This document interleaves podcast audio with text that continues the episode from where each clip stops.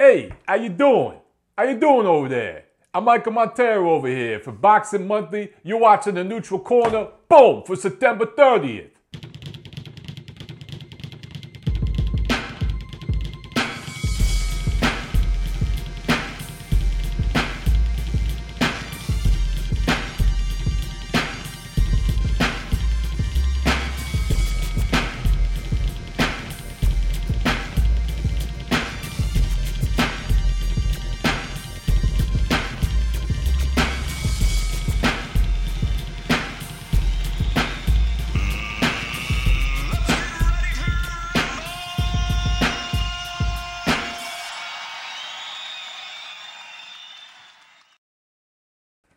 Fight Freaks. I uh, just want to say real quick thank you to all of our Patreon supporters. Thank you to all of you who have ordered MOB t shirts. Guys, if you haven't ordered one yet and you'd like to, email us at monteroonboxing.com. We've already sold out of smalls and mediums and all the girls' sizes, so we're to have to reorder some. Uh, also, a lot of you guys have asked about shipping overseas. We've looked into it. There is additional cost. I think it'll be about $10 per shirt additional for international shipping, but we would love to ship to people all over the world. So no matter where you live, give us a shout, email to us, and let us know your size, your address, where you're at, and we'll go from there. But we're selling them 25 or two for 40. And then uh, if you're talking international shipping, $35 or two for 60. So that's the deal, man. It's a pretty good deal. I mean, I've seen what a lot of these other guys are charging for shirts. We're, we're not doing it to get rich. Yeah, we're doing it to try to uh, pledge a little money back into the channel for some equipment that we're working on. You guys know all about that. But uh, please, if you want to support us, check out a shirt, man. Check out patreon.com slash Montero on Boxing. All right, a lot to catch up on. News and notes.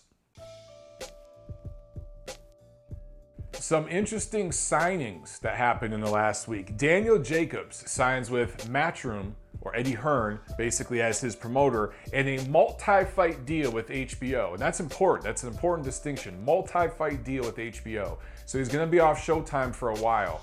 Uh, I believe it's three fights, but I don't know for sure. Either way, you know, you look at the landscape of the middleweight division, most of the brass is on the HBO side, not the Showtime side. They have the junior middleweights, right? But uh, Jacobs is still with Al Haymon, still his advisor, but he never really had an official promoter, just like most of Al Haymon's guys. And now he has a legitimate promoter, a guy who I think is uh, probably the best promoter in the business as far as actually promoting his fighters. And there's a market now. You look at um, look on HBO, you got David Lemieux, right? So you got that kind of possibility right there. Uh, Jacob's fight, his first fight with HBO, I think is going to be a layup. Uh, I'm not sure if the opponent is official yet or not, so I don't want to say. But I think it's going to be pretty much a layup, and that's okay. What he did against Golovkin, he deserves a layup, right? But after that, man, let's see him against David Lemieux. And then, you know, maybe, just maybe, we could see him against somebody like a Billy Joe Saunders. I don't know about that. It's possible. But if one of the titles that Golovkin holds ends up being uh, stripped, you look at, I think it's the IBF with Sergey Derevyanchenko, you know, they're going to force that mandatory at some point. And if Golovkin and Canelo do a rematch in May, which is what I think is going to happen, maybe that title becomes vacant. And maybe we see Jacobs going up against Derevyanchenko for a vacant title or something like that. I like it a lot, man. I, I think Jacobs is a damn good fighter. I think he's probably the third best middleweight, right behind Golovkin and Canelo. And any combination of those fighters, any of the other guys I mentioned, I'd love to see it. So I think this is a great signing. Also, uh, Carl Frampton just signed with Frank Warren. It's the same thing here with Frampton. He is still advised by Al Haymon, but now he actually has a big time quote unquote promoter. Of course, Frank Warren isn't quite doing the same business Eddie Hearn is doing right now. He doesn't have the same names, but Frank Warren's been in the game a long, long time. He ain't going anywhere. So, uh, good signing. And, you know, as far as possible fights, There, there's no network exclusivity with Frampton, as far as I understand it. I think he'll probably stay on Showtime because that's where the bulk of the fighters in his division are. But, you know, look, people have asked, does this mean we're going to start seeing a mass exodus of Al Haymon fighters signing with promoters? I don't see that quite happening just yet, but I do think there will be a trickle down effect and we will see more of this. You look at Carl Frampton, who was essentially promised that there'd be a rubber match or one of the fights with Leo Santa Cruz would be in his home country, never materialized, right? And he brought all the business over in that, particularly with that first fight with Santa Cruz, and even a big portion of the business to Vegas in their rematch. He brought a lot of the fans over from the UK, and it, Al Haymon just hasn't done anything for the guy. And then you look at Jacobs. Um, you know, after that career-defining win over Peter Quillin going back a year or so, not much happened for him. Not much was done. After this career-defining I feel performance, a losing performance, but still career best performance against Golovkin in March, nothing has happened. So these guys, I think you might see a few more of them start to look to sign with a promoter that actually will promote them. Haymon uses little shell promoters or sham promoters, there's all these words that people throw out, shadow promoters that just promote particular events. But these promoters aren't promoting the fighters full time under a contract. And, and now with Jacobs and Frampton, hopefully it's not too late for them. Hopefully their best years aren't behind them yet. Hopefully there's still a couple years left of prime in their career. And they actually have two uh, big, powerful promoters that can do some things for them and capitalize on some of the uh, some of the good fights they've made and some of the great performances they've had in recent years. Sticking with HBO though, HBO is going to be doing more and more business with Eddie Hearn. There, there seems to be Eddie Hearn was there. I was at the Linares Campbell fight at, at, in uh, in Inglewood at the Forum Saturday, and I'll talk more about that later. But Eddie Hearn was walking all over. He was busy. Of course, you know Luke Campbell was there. I get it, but it was more than that. He was talking to some of the HBO brass. Peter Nelson at HBO was walking around the bowels of the arena too, and those two were talking a lot. No doubt they had meetings this week. There's some wheelings, wheelings and dealings going on there. Dimitri Bivol is fighting for a vacant WBA light heavyweight title against a no-name Australian fighter, Trent Broadhurst. Look, Trent Broadhurst, I say no name not to disrespect him. Some of you out there say, what about Jeff Horn? This guy is not even Jeff Horn, okay? But more about that in a second. That fight, I believe, is actually a matchroom promoted event. Don't quote me on that. But uh, HBO is going to pick up the rights to that, I think, and, and broadcast that fight. So I think we're going to see Dimitri Bivol move over. And I think that there's a matchroom card in October that HBO is going to feature as well. So they're starting to buy into the Eddie Hearn business. Look, Top Rank left and took their thing to uh, to ESPN, right? A lot of Golden Boys. Well, Golden Boy has one star, one mega star. That's Canelo Alvarez, and he fights strictly twice a year on pay per view. So there's only so many guys that uh, HBO has. The same thing with Golovkin now. He's a twice a year pay per view fighter from here on out. So there's only so many guys that HBO can put on their network and build up right now. So it's smart to start doing more business with Eddie Hearn, and we're going to start seeing more matchroom cards featured on HBO, even if they're overseas and they're featured, uh, you know, same time, like in the afternoon here, then a tape delay broadcast later on at night. But back to this Bivol Broadhurst fight. So look, Broadhurst is 20 in one, and he's fought absolutely nobodies. And again, I'm not trying to put anybody down. I'm just saying in relative terms here is, you know, at looking at the elite level, and then there's the contender level. Nobody even touches that. Nobody even touches blue chip prospect that he's fought or former name. Nobody. In fact, Broadhurst, I think, has only had one 12 rounder scheduled and I think two 10 rounders scheduled in his whole career. So he is completely undeserving of a title. Yet the WBA ranks him number 11, I believe, right now, unless their new ratings are coming out and he's suddenly going to be bumped up in the top 10. We'll see. Bivol, by the way, 11 and 0. You guys know I'm pretty high on him. He's a Russian fighter. Um, knockout artist comes forward and just straight drills dudes, right? But we haven't seen him in there against anybody that can punch back. and Trent Broadhurst won't punch back. So these two are going to fight November 4th. And this is basically a way to get Bivol a, a, portion of the WBA light heavyweight title, which I like, fine. But I'm still calling him a prospect after this. He's going to be another guy with a title that I call a prospect. Light heavyweight, however, is about to blow up because Andre Ward has announced his retirement. And, you know, a few of you have asked me, do you think, do I think he's going to stay retired or not? I want to say yes, but I don't know. It's hard to say. When a boxer retires, it's always hard to say. I just try to think a year, two years down the road, you know, some of these light heavyweights coming up, these young guns that look real strong, beat each other up a little bit, wear each other down a little bit. Maybe one of them rises to the top with a couple titles. Maybe there's a money fight there for Ward, but does he want any of that work? I don't think any of these guys are going to beat each other up quite enough to make it uh, risk versus reward anything he'd want to jump at because that just hasn't been his MO to take big risks, right?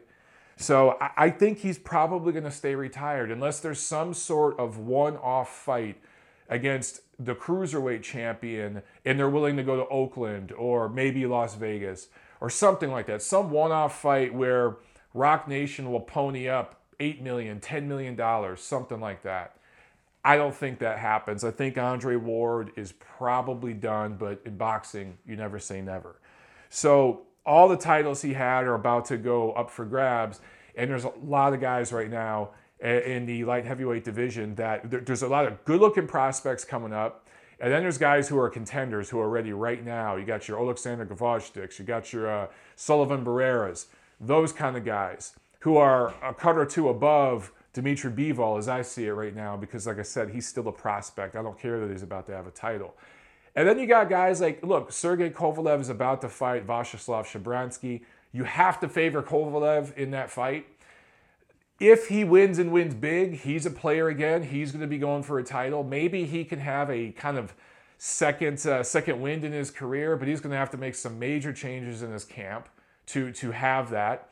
If Shabranskyy pulls that upset, he's a big time player, and he's so vulnerable if he ends up grabbing the title or something, everyone's going to be jumping at him to, for that. So it's going to get fun in the light heavyweight division. It's it's going to get fun, and most of these guys don't really have. Um, some sort of political alignment to Showtime that I can think of off the top of my head. There is Adonis Stevenson, but as far as I'm concerned, he's a non factor because he doesn't want to fight anybody. All the other guys that we actually care about, that actually want to fight, either free agents or they they're available on HBO or they're already fighting on HBO. So I think we're going to get some fun matchups in the light heavyweight division over the next year or so. But sticking with Andre Ward, hey guys, let me know if you want me to do a video detailing the career of Andre Ward and what I really, really think. And I, and I get a lot of flack because I've been highly critical of Andre Ward, and I'm not the only one. I would say the majority of the boxing press is critical of him. And it's the, the criticism is well earned. But taking that aside for a minute and looking at the man's career, okay? Olympic gold medalist in 2004, goes pro at the very end of 2004, retires toward the end of 2017. So, what is that? A 13, 14 year pro career. He had 32 fights.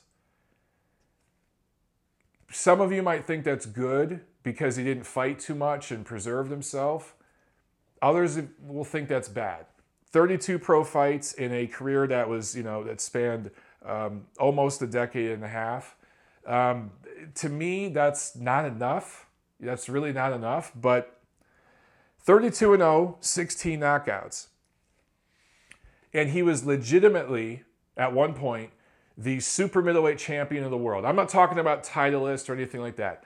When Andre Ward and Carl Froch fought in 2011, I believe that was actually a title unification fight, and I think a number one versus number two matchup, or at least number one versus number three. So that established a new lineage. That established a lineal, legitimate super middleweight champion, and it also closed out the Super Six tournament. So at that point, Andre Ward was the legitimate super middleweight champion. He did not fight Lucian Bute, and that's a fight he should have took. He should have traveled to Montreal and done it Even if it was short money, he should have done it because it would have put him in esteemed company having all the titles. But either way, legitimate super middleweight champion. And then at the tail end of his career, whether you agree with the decision last November or not, and 75% of you don't, this this year in the rematch against Sergey Kovalev, Andre Ward won. And I, I, know that there's some controversy and it was a little ugly, but he won. He won pretty decisively. So he was legitimately the light heavyweight champion of the world. And yes, there's still another titleist out there named Adonis Stevenson.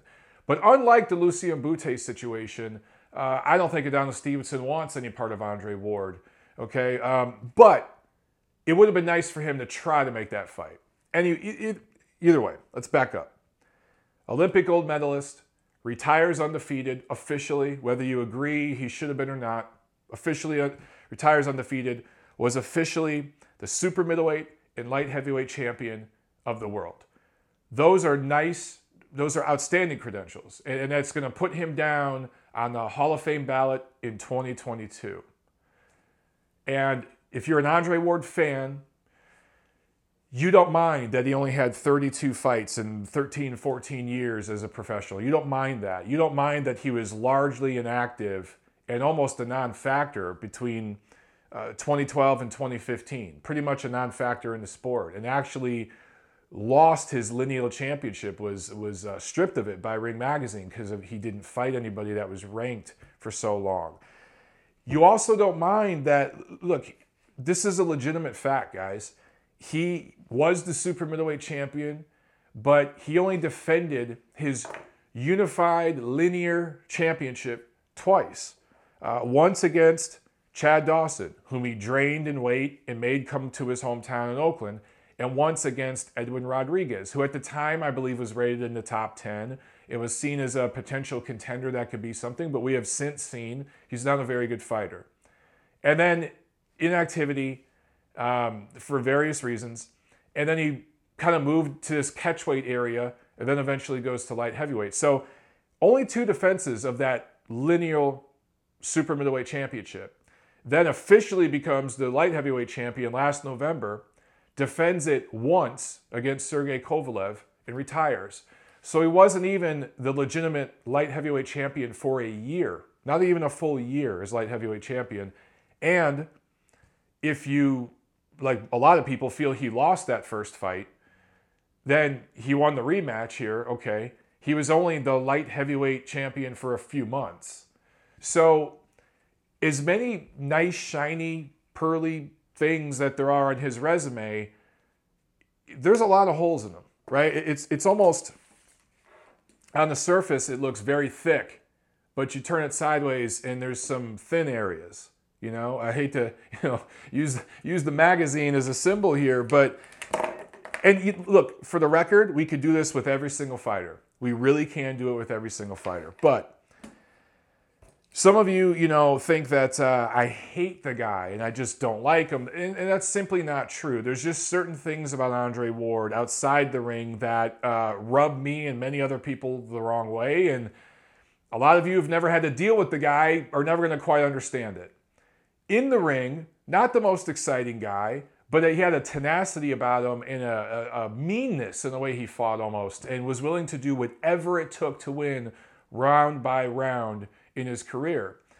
He's a guy that did it his way. He always had it his way. So there's two elements of that. There's two sides. Yes, he did it his way. And, uh, and again, if you're an Andre Ward fan, you like that. You celebrate that. You're like, yeah, he didn't want to be under that contract anymore. He should have just sat on his butt and, and tried to sue his way out of the contract, even though he was rejected multiple times. Um, you don't mind that he paid the fam- Dan Goossen's family a settlement through Roc Nation's deal to buy himself out of that uh, contract with Goosson. And the only reason he ever fought again is because Dan Goosson died. You don't mind any of that because you see a man doing what he wanted to do for himself and his family. The flip side of that is, you know, he always had it his way. And that's okay. That, that you know, it's not a, a horrible thing, but he never once fought a ranked high level fighter in an important high level fight outside of America. While he was a prospect building himself up, he had a couple of fights, I want to say like in the Caribbean or something, but never, never went to Montreal. It's interesting because that, again, at super middleweight, you had Lucian Bute over there in Montreal. Would have been a massive money fight for Ward, would have been in front of a crowd of at least 20,000 arguably could have been pay per view, but even if it wasn't, um, it would have been substantial for him money wise, and it would have propelled him to another place. It also would have built him up in a different market, a very healthy market. Montreal is a much healthier boxing market than Oakland or the Bay Area in California. And he didn't do it. And what's interesting is ultimately Carl Froch, who he decisively defeated in at that time his most uh, defining career win, Carl Froch was able to lure Lucian Bute over to the UK where he fought him and he took the O. And Froch got all the benefits of that because he knocked him out. And for the record, I think Ward could have maybe knocked Bute out. But Froch did it so emphatically in front of all his hometown fans that his next couple fights were massive, massive events in front of tens of thousands of people that did big ratings and he got huge paydays. I mean, Carl Froch's last fight, he got an eight figure payday. It's just kind of ironic the way that worked out. And at this point in time, with the current light heavyweight situation, and look, I understand that politically, with Adonis Stevenson, it would be very hard to make a fight. But Adonis Stevenson puts butts in seats in Montreal. It's kind of ironic that it, it was two Canadian fighters. But again, if Andre were willing to uh, go through camp one more time and go to Montreal and fight it down to Stevenson and beat him there and get that you know that last chunk of the light heavyweight championship, um, I, I think it could do wonders for him. But at this point, he doesn't really need it. And you know, if he wants to walk away at this point, look, that Hall of Fame class of 2022 is going to be stacked. You're going to have Vladimir Klitschko, Juan Manuel Marquez, Andre Ward, if he stays retired, um, Shane Mosley, who officially retired this year. You're going to get uh, Miguel Cotto. You're going to get, who am I forgetting? I know I'm forgetting somebody. Um, it's, a, it's loaded, right? So, five years from now, who gets in on the first ballot? Because I believe only three can get voted in. It's going to get political because there's a lot going on. But the people that vote for the International Boxing Hall of Fame, a lot of them are part of the Boxing Writers Association of America, and Andre Ward is a lock. He absolutely, five years from now, will get voted in first ballot, whether he deserves it or not. And we can argue about that and talk about it at that time, but mark my words, he is a lock in 2022. Uh, even though, when you look at who is more beloved in their home country out of that class, it's probably Juan Manuel Marquez, right? You can make an argument for Klitschko over in Germany, uh, probably a few countries for Klitschko. Uh, when you look at who is the biggest pay per view star of that class, it's probably Shane Mosley, but you can make an argument for Juan Manuel Marquez. It's one of those two. When you look at who is the biggest star globally, who, who put the most butts in seats, who actually sold the most tickets globally, it's Vladimir Klitschko because this guy was doing fights, you know, 50, 60,000 fans in seats, and he was a star in several countries. So, uh, and he did it. That's another thing too. If you're going to argue who, you know, who was more dominant and reigned longer, who had longest, longer reigns as champion, it's not Ward, it's Klitschko, right? Um, some of these other guys had short little reigns and, and back and forth and, and great rivalries. Marquez had the rivalry with Pacquiao. Mosley had the rivalry with De La Hoya. So these guys all had these rivalries and, and in some way or another endeared themselves to fans and did a lot of business. Ward didn't really do any of that. And in 2012, when Floyd Mayweather left HBO and went over to Showtime, the former brass at Showtime, some of them moved to HBO and they brought Andre Ward with them and threw out a boatload of money and basically wanted to make him the, the new star there at HBO, the new American star, the face of boxing. And they tried, but you got to have a willing participant. And Andre Ward simply wouldn't play ball. He was going to do it his way. He spent most of his prime years fighting with Goossen, trying to get out of a contract that was totally lock solid. He was rejected by multiple authorities, multiple jurisdictions, trying to get out of it, and he kept trying to fight it. So th- there's, like any career, there's some good and there's some bad. But depending on who you're talking to, there's some people that will act like Andre Ward is the second coming of the Messiah. He is the Son of God. And they don't understand the criticism. They, they just can't understand why guys like me, and really the majority of media who bring some of these things up, uh, they don't understand why we say it and why we're being critical. It, it's not that Andre Ward wasn't a very good fighter, he was very good. He wasn't an all time great, though. He was elite, he was one of the best fighters of his generation. But, guys, he has two career defining wins Carl Froch, Sergey Kovalev. Neither one of them are Hall of Fame fighters. And you can say the same thing for Vladimir Klitschko, right? Who he didn't have the, the fortune of being able to fight anybody that was a Hall of Fame fighter. They didn't exist in his division. The difference with Klitschko and someone like Ward is Klitschko owned the division for a decade. He fought a couple times a year, he unified his titles, he fought everybody consistently. Style wise, him and Ward were very similar. Ward did a lot of stuff that made his fights very ugly. So did Vladimir Klitschko. But Klitschko had more than twice the amount of fights Andre Ward had. He also had a gold medal. He had a much better amateur career than Ward did, and in some ways, you can argue a much better professional career than Ward did. But I can tell you right now, in five years, there are a lot of writers at the Boxing Writer Association of America that will vote for Andre Ward and not vote for Klitschko because a lot of them are still a little prejudiced about fighters from uh, Eastern Europe. They just are. So if I had to put my money on who's going to get in in 2022 first ballot, I'm going to guess with my wallet Andre Ward, Juan Manuel Marquez, Shane Mosley.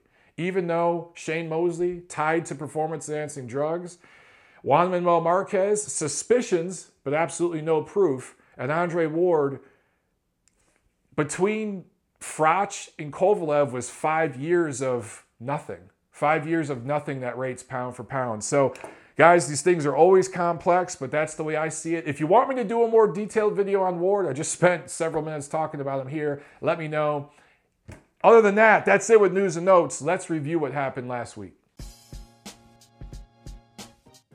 Last Tuesday, the 19th, in Bethlehem, Pennsylvania, it was another PBC on Fox Sports 1 card. And in the headliner, 140 pound prospect slash contender. I'd probably still call him a prospect. Mario Barrios improved to 20 0 with a TKO 7 win over Naim Nelson.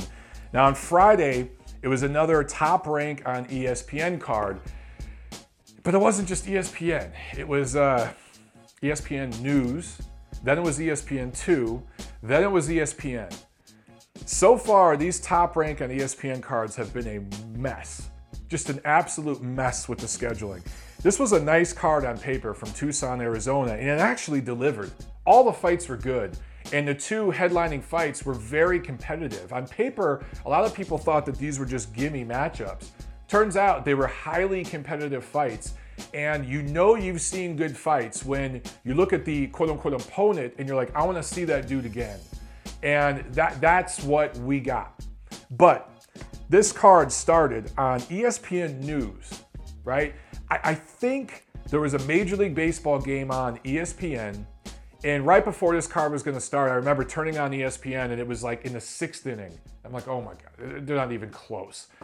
And then I think there was a college football game on ESPN2. Correct me if I'm wrong, guys, but I believe that's what it was. Some obscure school in the middle of nowhere. It, it, it didn't matter. Then on ESPN News, they cut that broadcast, whatever they were, whatever they were doing there, to show the fights. And then after, I think it was after the Michael Conlan fight, which was the first televised fight, they ended up switching to ESPN2. And I think that's where they did the Gilberto Ramirez fight. And then before the main event, I think they finally switched to ESPN. Without warning, they just switched over. All that being said, the main event didn't even start till after midnight on the East Coast. So again, you have a main event that doesn't even start till midnight. you have not two, but three different channels. Yeah, it, it's all the same channel, you can say, but three different platforms of the channel. Or maybe it's three different channels of the platform. Maybe I have it backwards. Either way, there's absolutely no cohesion to this thing. And one of my biggest arguments with PBC, or one of my biggest gripes or criticisms of it, was that there was no network cohesion because one fight would be on CBS, then randomly another one's on NBC, and then there's one on Fox, and then there's one on Showtime, and it's it's not PBC, but it is PBC. All this stuff, right? You know these top ranked cards are ESPN. Cool. But is it ESPN News, ESPN2, or ESPN? Is it ESPN3, their online streaming service? What the heck is it? It's all over the place.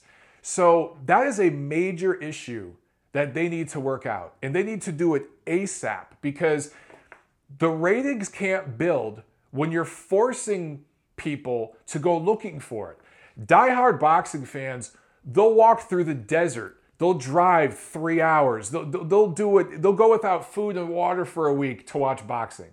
Those are die-hard fight freaks. They will find if there's a fight out there, they will find it. But if we're trying to build with casual fans and build fans to the sport, you got to do a better job, guys. And I don't know what it's something about Top Rank's deal with Disney where the college football broadcast or the Major League Baseball broadcast, whatever it is, that gets precedent over the boxing broadcast.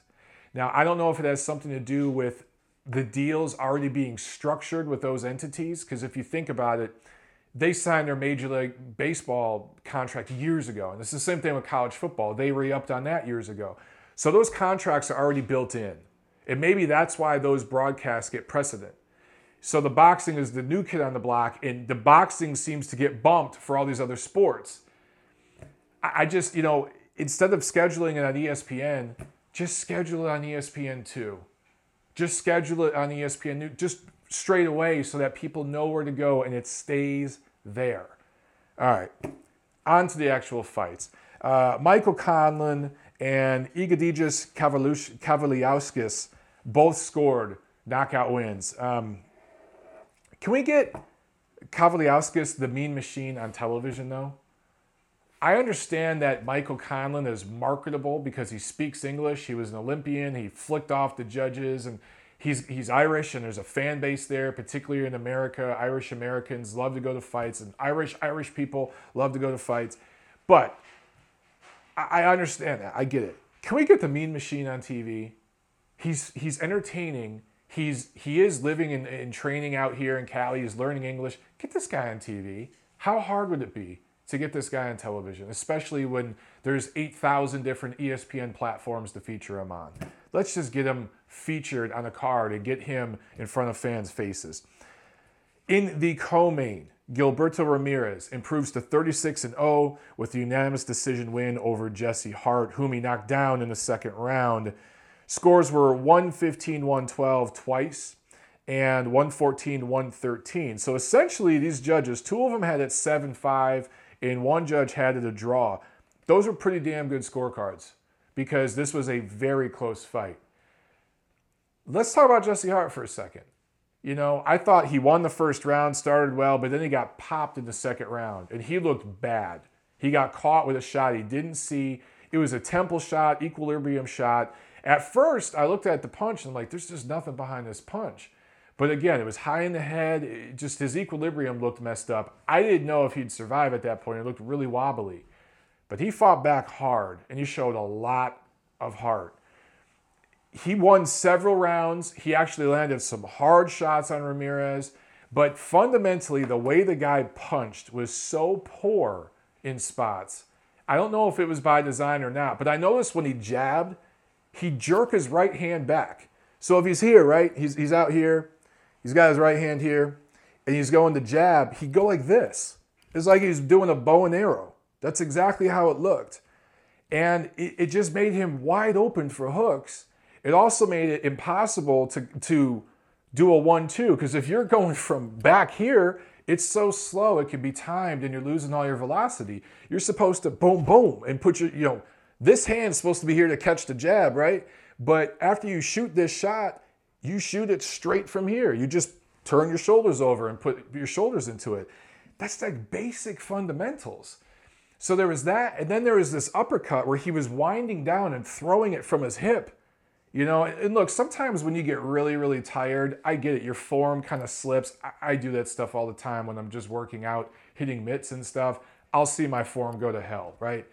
But like he was doing this early on. It's just how he throws punches. And I'm like, man, what are they teaching in these Philly gyms? What are they teaching on the East Coast right now? The gyms on the East Coast, just the trainers, what's going on, man?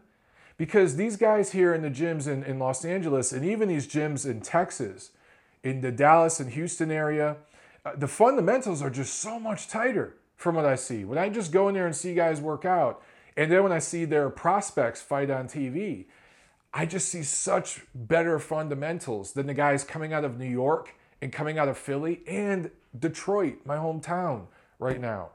I just, I'm not seeing the fundamentals in these gyms. So, anyway, beyond that, you know, if Hart kept his hand here and threw a shot right there, he could have maybe hurt uh, Ramirez, but it wasn't to be. He did just enough, I felt, to closely lose this fight. For Ramirez, who has been very dull to watch recently in his recent fights, he was more exciting in this fight. Part of that was his dance partner. He had the guy in front of him making it exciting, but so did he. He buried, you know, he got down the trenches, he dug in, and he he ate some shots in this fight. He probably took more punches in this fight than any other fight I've seen him in that, that I've at least recently, right? Um, so he was exciting and everything, but I, I just don't see elite level fighter when I look at Gilberto Ramirez yet. He's got so many tools. He's tall. Uh, he, he punches he, with pretty good leverage and moves pretty well for his height. He does have a nice jab. He can throw in combination. He can go to the body for a tall guy. He can do a lot of things well. He seems to have a good chin. But there just isn't that extra dimension, at least not yet. Maybe someone's got to pull it out of him. But I would have liked to have seen him because he had some some there were some middle rounds here where he was really really forced to fight and work for it. And he he was getting tagged a little bit. I would have liked to have seen him show that extra level in the late rounds of this fight and pull out a stoppage. And it looked like he was on the cusp of it a couple times. It just didn't happen. He just doesn't have that eraser. So super middleweight is kind of a weak division right now and it's wide open. So I, I think that there's money to be made for him I think he'll be okay for a while. But how would a fighter like James DeGale fare against Gilberto Ramirez? Uh, you know, James DeGale can be a little chinny. I think Ramirez can hurt him. But man, DeGale might be able to just box circles around the guy. I, I don't know. I'm just still not 100% sold on Gilberto Ramirez. Just not there yet. Um, as far as I'm concerned, you know, he's got 36 pro fights. He's got a title. He's definitely past prospect status now. He's a legitimate bona fide contender. He has a title. But I just don't know if he's elite yet. I don't know. We'll see what happens. Main event, a lot of the same thing, man. A lot of the same things I'm going to say with Ramirez. Got to say it about Oscar Valdez. He improves to 23 0 with a unanimous decision win over Genesis Servania. Much more decisive win. Uh, he wins by the scores of 117 109. 116, 110. I think those scores were a bit too wide. In 115, 111, I think that was the right score. Valdez was dropped in the fourth. Servania dropped in the fifth. Servania was in amazing shape because that knockdown in the fifth was bad. For Servania to not only survive that, but have some moments in the middle and late rounds of this fight was pretty impressive. Valdez does everything at one speed. Everything. It doesn't matter if he's shooting the jab, the right hand, hooks, uppercuts, whatever it is. It's all one speed and he's trying to punch hard. He puts everything into it. And he, he started barking in this fight with a lot of shots, you know, ha, ha, ha, you know, doing that kind of stuff. And Servania was actually able to catch him slipping away lazy, in a lazy way and nail him with, I think it was a right hand, and put him down. And there were several spots in the fight where he was able to counter Valdez, block shots, make a miss, and counter and actually stun him a little bit. And this isn't the first time Valdez has been down in a fight. I was ringside and I saw Ruben Tamayo drop him. I think in the first, maybe second round in their fight a couple years ago. Um, he always responds well to getting knocked down. He responds well to being hit. He is a natural bred fighter. When he gets hit, when he gets hurt, he comes back. Comes back hard with a meanness, a tenacity to him. He likes fighting. But this kind of style, it's not going to work at the elite level. He is a sitting duck. They're talking about possibly him fighting uh, Carl Frampton at some point next year. Uh, I think that that would not go well for him. It's possible that he could hurt Frampton. He's a lot bigger and taller and stronger than Frampton. But with Frampton's size and quickness, he is levels above Genesis Servania and really anybody Oscar Valdez has fought. Even a guy like Leo Santa Cruz, who doesn't punch hard at all, but showed he does have a good jab and actually can box a little in that rematch against Frampton. I think Santa Cruz chops him up. Doesn't stop him, but he wins a clear decision. He's going to take some shots, but there's just there's no change up. There's no uh, change in the speeds and the velocity of the punches. And not just that, with the feints, with the angles, everything is one speed. Every movement, every pivot, every step to the side, every shift, same speed. Everything, everything he does. And that's how Servania was able to catch him sliding away because he did. There's just no. You got to have difference in speeds. You can't come in the same way every time. And there's just a lot to work on. If I'm top rank, and these are two of the guys that I want to build up to become possible future draws. And Gilberto Ramirez uh, has learned English and did the post fight interview in English. So props to him. And that tells you that they're trying, they're thinking long term with this, right? Top rank knows what they're doing. They know how to build up prospects. And no doubt someone has gotten him in his ear and said, look, learn this English and keep it going. If they want to build these two guys up, they need to pump the brakes. They need to pump the brakes, man. My thing is, I don't mind if these guys lose a fight or two, if it makes them better fighters, but some promoters are weary of that. Personally, I'd love to see Oscar Valdez versus uh, Carl Frampton. I'd love to see Gilberto, Gilberto Ramirez versus James DeGale or somebody like that, or David Benavidez if that could be done. I'd love to see those matchups. I don't care if these guys lose fights, but you know promoters do. So I expect them to start pulling back a little bit and working on some things with these fighters. Okay, Saturday, a lot happened. In Manchester, Joseph Parker improved to 24 0 with unanimous decision win over Hughie Fury to defend his WBO heavyweight title. Scores were 118 110 twice, 114 114. So actually, I said unanimous decision. That's incorrect. It's majority decision. Look, all three of those scores were bad. bad. All three of them. This wasn't a draw. Joseph Parker won the fight. But the 118 110 scores were way too wide. This was probably a 116 112, 115 113 type of fight. The judge who added the draw, that was also a poor card. There's no way that Fury, Hughie Fury, did enough to draw with Joseph Parker. I watched this fight, unfortunately. I watched uh, as much of it as I could tolerate. There were a few rounds where two minutes in, I just. But I watched the majority of the fight, and clearly Joseph Parker did more. But it's exactly what I told you guys would happen. Horrible fight, sloppy, flailing, horrible punches. But Parker was doing the more consistent work throughout. Fury did little more than hold in this fight. He threw some punches here and there. It was a lot of one punch at a time. Yes, he landed some. Anyone can land a punch on Joseph Parker. But Parker was the guy consistently working. Hughie Fury was coming off, what, a year and a half layoff and everything else. Um, he just didn't show me enough in this fight, guys. Now, his promoter, Mick Hennessy, went on this big diatribe about how these scores were horrible and there should be a rematch and this is corruption. Guys, he is full of BS. That's not the case here. You guys know I keep it real about scorecards, and I have no problem going on the record and putting my butt on the line, going on the record, reaming someone out when they need it. I don't like these scores. The real score was in the middle of these three scores, but the right guy won do I do I think these judges should be talked to? Do I think that there should be some sort of um, meeting with them where they sit down and learn how to score a fight round by round? Sure. The commission over there should work with these judges. Fine. But the right guy won. Hughie Fury did not win this fight. So some of you on Twitter were saying this was a robbery, this, that, and the other. I completely disagree. That's not what I saw. Parker wins, but he is by far the weakest of the three heavyweight titleists right now. Uh, he'd have a shot against somebody like Wilder or even Joshua because maybe he could land a hard punch. The thing is, he'd be punching up at both of those guys. They're much bigger than him. And, Parker has fought some tall guys. He, he just fought Fury, who's tall. Uh, he, he fought Cojanu, I think, earlier this year, who's a tall guy.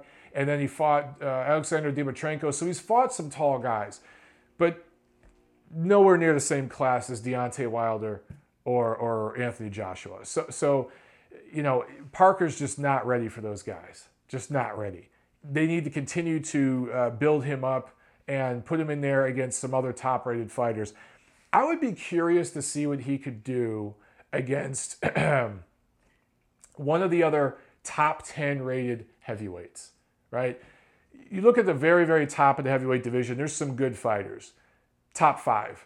But then that's six through 10, eh, really, the guys are interchangeable. Let's see him fight somebody in that range and see how he does. Maybe one of these veterans, you know, maybe if Alexander Povetkin stays clean and works his way into a mandatory situation or something, I'd be curious to see how Joseph Parker would look against Alexander Povetkin if they fought New Zealand with full VADA testing.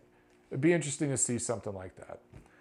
But San Antonio, it was the World Boxing Super Series uh, Cruiserweight Tournament. Yunier Dorticos improves to 22 0 with 21 knockouts. Second round, crushing knockout of Dmitry Kudryashov, uh, who takes, I, I, believe, his second pro loss. And Dorticos defends his WBA title. This was streamed live on the World Boxing Super Series website. Guys, if you live in the States and you want to watch one of these fights, you're not going to be able to. They're not on any American TV channel right now. But no matter where you live in the world, if you have the internet, Go to the World Boxing Super Series website. They're streaming all these fights. At least so far in the quarterfinals, they're streaming them. So what was cool is I was ringside for Linares Campbell, and I was as I was watching undercard fights, I was watching this uh, World Boxing Super Series fight. So that was pretty cool that I was able to keep up with both events at the same time. So uh, look, I told you guys Kudryashov was nothing, right? Now I was even I was surprised at the second round knockout. I really didn't think that it would be that quick. And really, all it was is Kudryashov is really slow, really slow, painfully slow. And I think he missed a shot and he tried to shift. And Dorticos threw a right hand that was pretty telegraphed. It wasn't a blazing fast right hand, but he instead of cocking it straight, he looped it over the top. It kind of went over Kudryashov's shoulder, and he didn't have his chin tucked into his shoulder. And it even hit him high on the head. It didn't even hit him on the chin. But it was enough to just put him down. And when Kudryashov went down, you saw his eyes. He kind of had a Curtis Stevens moment, but even worse. Uh, remember Curtis Stevens when he got dropped by Golovkin? His eyes and face kind of looked the same expression, but he was in bad, bad shape. So uh, I, the ref just stopped it right there, and that was the end of it. Uh, for Kudryashov, all his fights were in Russia he had built up this resume. I think every one of his wins was by knockout, but he knocked out a bunch of stiffs. And again, I'm not trying to disrespect anybody, but this is the reality. His claim to fame was a first round knockout of a 41 year old Juan Carlos Gomez. Remember him? That's the guy who fought, tried heavyweight for a few years, weighed 230 pounds in a TKO 9 loss to Vitaly Klitschko in 2009. Sadly enough, that's one of Vitaly Klitschko's best wins. That, that tells you how poor Vitaly's uh, opposition was there for a while in that division. But um, yeah, Juan Carlos Gomez, 41, 42 years old, that was the only name on Kudryashov's resume. So looked great on paper, crushing. He looks the part. He looks scary. He's got a beard, this and that. But skills pay the bills, guys. And I told you, I, I thought Dorticos would box his ass off and possibly stop him late. Didn't see this coming, but now uh, Dorticos put the whole tournament on blast. However, shouldn't get too excited. Let's not get ahead of ourselves. Look who he just beat, okay? I, I think that um, Alexander Usyk beat a much better fighter in his fight. Uh, Gassiev is going up against a much better fighter in his upcoming fight. So let's not all of a sudden jump on the Dorticos bandwagon and think he's the favorite in this tournament. He's still not. I still got Usyk number one, uh, Gassiev number two, and I like uh, Dorticos is my number three right now. But it's definitely someone to keep an eye on, right? Definitely someone to keep an eye on. Appears that he might have the eraser because 21 knockouts and 22 fights, and he has an amateur background uh, pedigree to him. Okay, Nonito Donaire also wins a featherweight fight on the undercard there. And lastly, in Inglewood, inside the forum, the Linares Campbell card, and um, Antonio Orozco is supposed to fight in the co-main, didn't make weight, didn't even try to make it again. They were trying to work with him to do some sort of catch weight or something like that. He didn't want to do that. He just flat out refused to work with anybody. I don't understand what the hell he's doing, but he's a complete non factor. I don't care if I ever see him again. This isn't the first time he's pulled this stunt. Guys, we've got on Adrian Broner before, we've got on uh, Gervonta Davis and other fighters for missing weight. For this dude to miss weight and not even be willing to try to meet at a catch weight somewhere, he literally screwed himself out of fighting on HBO. An opening broadcast on HBO for the Canelo Golovkin replay. What a moron. Yeah, riddance, good riddance, Antonio Orozco, okay? But main event, Jorge Linares wins a split decision over Luke Campbell, knocks him down in the second round, cuts his right eye off that punch. Really, really pretty knockdown from Linares. Wasn't the hardest punch in the world, but he was perfectly thrown at the perfect time with the perfect leverage. Campbell was a little off balance. Boom, dropped him. Campbell said that he had double vision in that eye from that point forward. Uh, Linares improves to 43 and 3 with 27 knockouts. The scores were 115, 112, 114, 113, two very good scores. And Victor Loughlin, a Scottish judge, somehow scored this fight 115, 113 for Luke Campbell. A disgusting score. Absolutely atrocious. Um, I, basically, remember, there's a knockdown here. So he would have to give Campbell eight rounds and I think score one round even somewhere to come up with that score. That is just not what took place in the ring, okay? For Luke Campbell, this is his second split decision loss. Both of his losses, he was dropped. He did a lot of good things in there against Linares. Some people on Twitter were saying, oh, Linares fought down to the level of his opposition. But That's BS. Campbell made him fight and did some good things in there. And I saw him nail Linares and, and, and bother him. I was right there by the ring and I could visibly see the body language. Campbell was bothering this man. The problem with Campbell, uh, a little too straight up and down, a little too stiff, doesn't move his head very much, doesn't throw in combination, and he slaps with his punches. He's an amateurish puncher still. He doesn't sit down his punches, doesn't throw combinations. He could land an occasional, he was landing right hooks. Guys, watch my ringside recap for details of how the fight went. He did some good things in there, just not enough, not consistent with his combination punching, and he'll be able to win a lightweight title at some point. I really think he will, but he's just never going to be at that elite level. He's just not. Now, for Linares, you know, a lot of people have Linares fever right now. They, they He's a pretty fighter to watch. He's probably the best, most fluid combination puncher as far as staying on balance and throwing perfectly fundamentally sound combination punches in all of boxing. Yes, he is. But let's look at this resume, right? Since his two knockout losses, the most recent knockout losses in 2011 and 2012, look at his level of opposition. And I talked about this a little bit in my ringside recap he has been willing to stamp his passport. He has fought in Mexico, America, the UK, and Japan.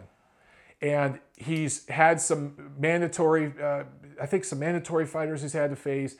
He does have a title, all that. Good. But hasn't fought an elite level fighter. And I'm looking at this guy's resume. He's becoming known for his offensive brilliance and all that, and he should be. But he needs to fight somebody elite to warrant some of the praise he's getting. And there's a guy in his division named Mikey Garcia, who they called out to his credit after the fight. They want they said they want to fight Mikey Garcia. They said they'll fight him at 135. They'll even move to 140 pounds to fight him. I don't know if Mikey Garcia wants to take that fight. I think Mikey Garcia is fighting strictly for the money and just going through the motions right now to try. He's just planning his retirement. That's just what I see in him right now. Hopefully, I'll be proven wrong.